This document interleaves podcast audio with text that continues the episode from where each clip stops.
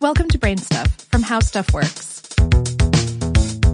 Hey there, Brain Stuff. Lauren Vogelbaum here. If you're listening in a theater, you might want to save this one for later because today we're talking about the Scottish play. William Shakespeare's tragedy Macbeth is steeped in deceit, murder, and manipulation, and surrounded by real-life superstitions. Enough that plenty of theater professionals and enthusiasts won't even say the word Macbeth outside of the actual staging of a show. In the play, the Scottish general Macbeth returns home from the battlefield and encounters three witches who make a trio of prophecies. Many playgoers and performers believe that incantations in Macbeth were genuine curses taken from an actual coven. It's certainly one explanation for all of the injuries, accidents, and illnesses that have befallen so many of the people involved with its productions. For example, during the first performance of Macbeth in the early 1600s, the actor portraying Lady Macbeth fell ill and died on stage, forcing Shakespeare to take over the role. In later performances, theatergoers sometimes became so caught up in the action that they formed angry mobs and tried to exact justice on the antagonist Lady Macbeth.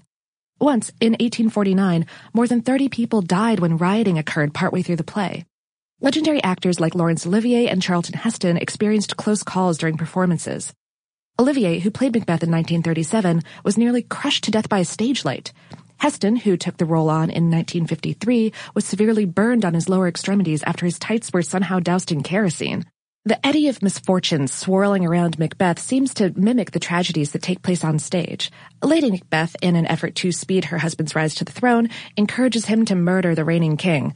When Macbeth does, he enters into a state of paranoia. He murders his best friend, whose children are prophesied to take the throne in the future, as well as an entire family who he sees as competition. In the end, Lady Macbeth dies of guilt, and Macbeth is killed too. Meanwhile, audiences have been left to wonder whether the witches after whom the Macbeth roles were patterned might have stolen into the theater, watched the first dress rehearsal, and left a curse that has endured for centuries. Perhaps they didn't appreciate their spells being put on display for public consumption. Maybe they just weren't fans of the theater. Whatever the reason, legend has it that they banded together and cursed the play's future productions. There are other, perhaps more plausible explanations, though. For starters, most of the play is performed in dimly lit and foggy conditions, which have probably led to many of the onstage accidents that have plagued productions. And then there are the fight scenes. Macbeth has more skirmishes than most plays, which increases the odds that something will go wrong. Condense all this strife into the bard's shortest tragedy, it's no wonder that people have gotten hurt. All live productions flirt with mishaps, both large and small. Costumes can malfunction, actors can get sick, crew members sustain injuries.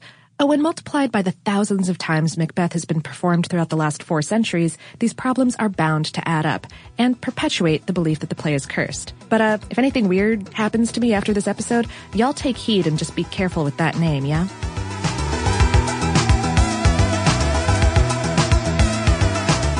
Today's episode was written by Laurie L. Dove and produced by Tristan McNeil.